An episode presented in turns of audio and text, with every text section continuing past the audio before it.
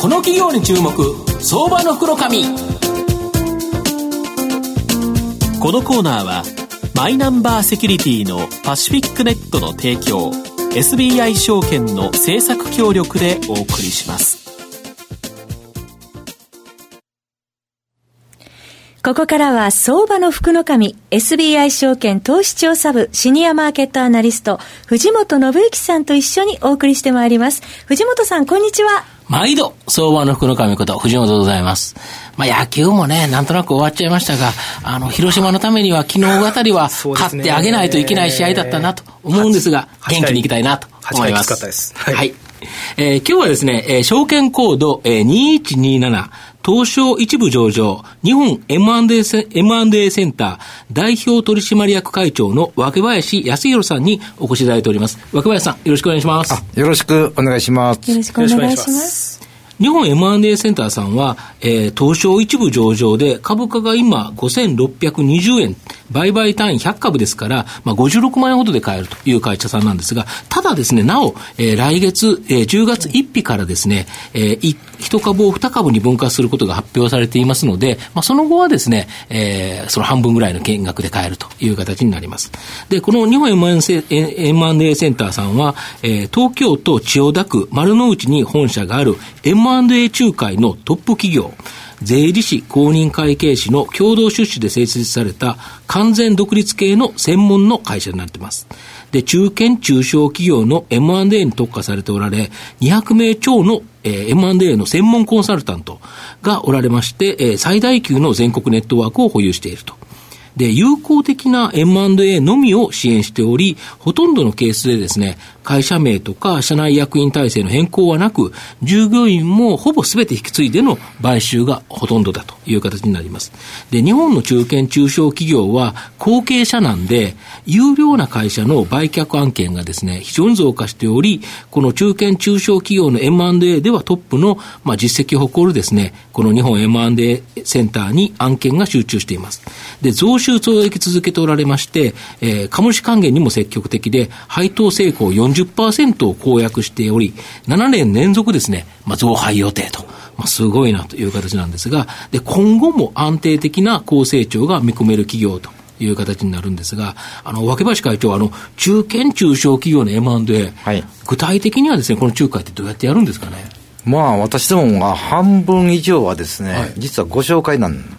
ですよね。はいはい、で全国の有力な会計事務所さんとか、それから地方銀行は90数パーセントと提携しておりますので、えー、また我々ダイレクトでですね、うん、セミナーを年間100回以上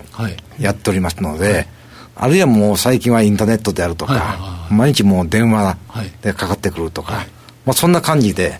全国からあの情が入ってくる。基本売りたいっていうそうですね。売りたい方が大体月に50社ぐらいは新しい方があの受けてるんですよね。もちろんご相談はやっぱり100件ぐらいは、はい。うんうん、あの以上はあるかと思います。でそれに対して買い手がものすごい数がおられるんですか、ね、いや買い手がね有力な買い手になりますとね、はい、実は50社ぐらい買い手候補がえあるんですよ。花嫁に対して、もう向こうが50人ですか？もう私の友達なんかはね、もう上場会社のの社長なんか多いんですけども、はいはい、もう顔見たら買いたいと。はい、うん、だから1社で20社以上買ってる会社、実は私もの方で、実は結構多いんなるほど、ね、要はそこに買い手がいっぱいいるからこそ売り手が来るそうなんですよね。もう、花嫁一人に、花婿が50人ぐらいいるというぐらい、今、売り手有利な状況なんなるほど。ですよね。なるほど、うん、で、その花婿御社は山のように抱えてるからこそ、花嫁もやってくると。もう26年やっておりますから、どこが買いたいのか全部分かってるんなるほど。ですよね。なるほど、えー、で、あともう一つですね、この経営者の後継者難など、M&A マーケットには、うん、まあ、非常にフォローの風が吹いてるらしいんですけど、うん、そのあたりちょっとご説明いただきたいんですが。まあ、実はね、はい、全国の中小企業は約250万社あるんです。250万もあるんですか？ですよ。はいはいはい、で、そのうちの、はい65%は実は後継者がいないと、はい、3社に2社が後継者がいないという状況なんですね。うん、なるほど。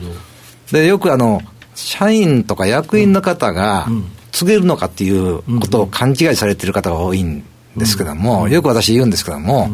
その自家純産、あるいはプラス営業権で、社員が、例えば1億2億を出して中小企業といえども、買えるのかとか、あるいは借金の個人保証誰がするんだとか、あるいは担保を入れられるのかとか、で、で、なおかつ経営能力がいると。この4つ揃ってる人がいたら、僕はとっくにやめて、自分で独立せずと なるほど、なるほど。ですよね、そうですよね。自分でそれだけ仕事できて能力があったら、その会社にいなくて別に自分でやってますよね。そうなんですよ。うん、ということは、そうでもないからいるわけで、昔はね、50年前はね、社長の平均年齢は40代だったんですよ。はいはい。今はね、65歳超えてるん。65超えてるんですか？平均年齢。もうあれ、だからいわゆる段階の世代いや、もう70の方も結構多いんで、うん、まあ限界だと思い、ね、そうですね。もうだからあと5年ぐらいがやっぱり持つ持たないで限界値。いや、もう、うん、それと、うん、私の友人なんかは、まあ51歳で、はい、えー、結構いい値段で売ったんですけども、はい、今、はい、実は上場してるぐらいの中堅企業ですけども、まあ、初めから会社を作るときから、アメリカ並みに、最後は売ると。あ、出口を考えられてた。もう出口を、やっぱりきちっと考えてる方が今非常に多いですね。うん、そうするとやっぱり起業して会社を大きくしてある程度だったらもうそこで次の経営者に渡すそうなんですよ。なるほど、うん、そうするとやっぱそういうのが増えてくるとすごくという形だと思うんですけどあと御社ここ数年ですね本当に安定的に業績がですね向上させて、えー、例えば株主還元にも積極的で、はい、7年全力ですね増配するなど本当に絶好調なんですけどやっぱその秘訣まあ、大体売上も利益も毎年、まあ、我々は10%予想をアップしてるんですけども、結果論として大体15%の増収増益をこの7年間、大体平均で果たしてるんですよね。すごいですよね。まあ、それは、あのー、やっぱり我々3000社以上の円満デーをもう実施してる、この26年間で。うんまあ、その実績と、やっぱ信用力っていうのがやっぱりすごく大きいと思っています、はい、で特にあれですね、この世界では御社、トップなんですよね。まあ、おっしゃる通りそうですよね、はい、やっぱりトップのところに、いい案件、いいやつが全部集まってくるっていうことですね。まあ、結局、売り手さんにしたら、やっぱり次に任すときに、っぱり買い手が多くいる会社の方が、1回しか売るチャンスはないわけ、うん、まあそうですよね、レベル高く売りたいですもんね。やっぱり実績と信頼っていうのは、やっぱり大きいとは、あの思います。なるほど。あと最後のご質問なんですけど、御社の今後の成長を引っ張るもの、はい、これをですね、教えていただきたいんですが。まあ、これはね、はい、大きく言って2つあるんですけども、はい、まあ、1つは、この3年間で、約社員数を約100人増やしてるんですよね。倍増ではないけど、だいぶ増えてるいや、増えてます。はい、まあ、今後ともこの調子は、はい、あの、あの傾向は続くと思いますので、はい、まあ、本当に、また3年だったら、また100人増えてると、いいうことはなると思いますから。本社、給料高いですね。まあ、そうですね、今、結構、全国のベスト5には、そうですよね、上場企業の中でベスト5なんで、しかもああいうのって、割とホールディング会社で、ちっちゃい会社さんで、うん、上の方だけの人がだけど、御社の場合、全員ですよね、そうですね、約もう300人近くになってきましたけども、はい、あのそれと、もう一つはね、まあ、当社は弁護士、公認会計士、税理士等の専門家だけでも二十数名抱えてるんで、まあ、ものすごくやっぱり質の高い円満度をやっていきたいなというふうに考えてます。まあ、そこがポイントじゃないかなというふうに思います。なるほど。あと、海外の展開ももうやられてそうですね。もう数年前からタイの会社とか、インドネシアの会社とか、香港の会社とか、もうベトナムの会社とかやってるんですけども、もう6月にシンガポールに拠点を置きまして、そこを拠点にアジア一帯をやっていこうと。でアジアも今後やはりその後継者なんていうところでいい企業の売り物が結構出てくる可能性そうですね、まあ、日系企業だけなし最近では地元の企業がやっぱり、うん、えー、日本の企業に買ってほしいという案件も今週がお見合いですかね、うん。うん、まあ、そんな感じで、うん、海外にも今後は積極的に飲ませていこうと、まあ、出すから私も先月シンガポールに1週間ほどいたん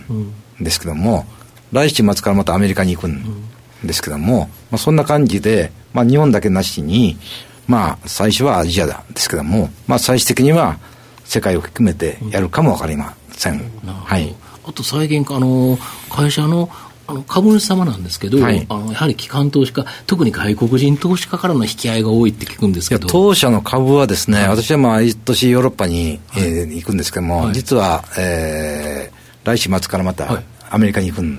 ですけども、これ40%が海外からの,、の機関投資家なんで、あの国内の機関投資家が約30%で、あのそういった面では、大手さんにかなり人気が高い株で、まあ、株主も今約7000人ぐらい個人投資家もおられますので、まあ、この数も増やしていきたいなというふうに思っています。で個人投資家から言うと、ちょっと今までお高かったところが、まあ、そうですね、これが、えーと、かなり買いやすくなる、うん、上に10月には半分になるということでいうと、はい。まあ、ぜひ、あのそういうリスナーの形で、まあ、我々は実績を上げるということが、結果的に、うん、えー、カムンさんにも、うん、えー、プラスになると、うん、また配当も、うん、えー、今までは35%だったんですけども、はい、前期から40%配当成功やっておりますので、できるだけ、株価も上げ、はい、また配当も、はい、えー、多く、はい、ということを考えております。なるほど。田代さんどうですか？いやあの実はですね後輩が、はい、あの7年前ぐらいですかね、はい、御社の方に入社してあそうですか、働いておりまして、もう全国飛び回ってるんですよ、はい、でやっぱり優秀な人間が今それだけもう全国飛び回って動いてい。る、案件がものすごいあるんだろうなって考えてたんですけど、うんうん、今お話聞いた通り、うん、とんでもない案件の数がさばききれないような状態、いやもう大体今そうですね。あのこれはもう公表してるんですけども、約670件ぐらいの、売り企業の、が今抱えて、はい、月に4 5 0件は増えてますから、ものすごい勢いで案件は増えると思います。これがやはりその増えたコンサルタントで、うん、まあ、処理をしていけば、はい、売上高もこれガッといくっていうことですね、そうですね。はい。なるほど。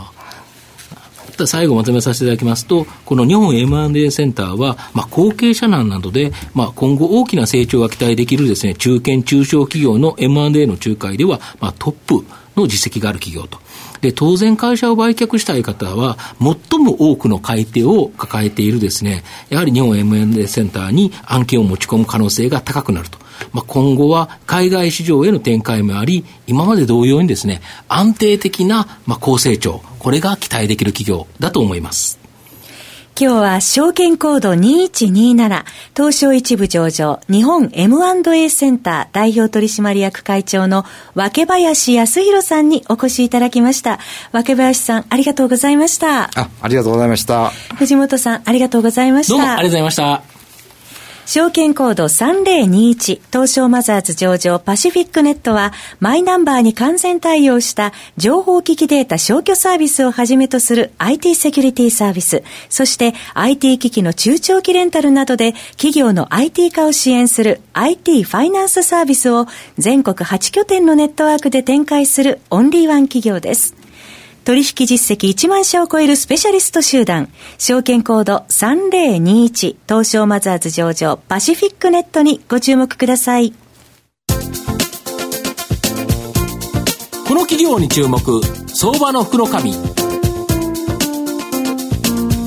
このコーナーは、マイナンバーセキュリティのパシフィックネットの提供 SBI 証券の政策協力でお送りしました。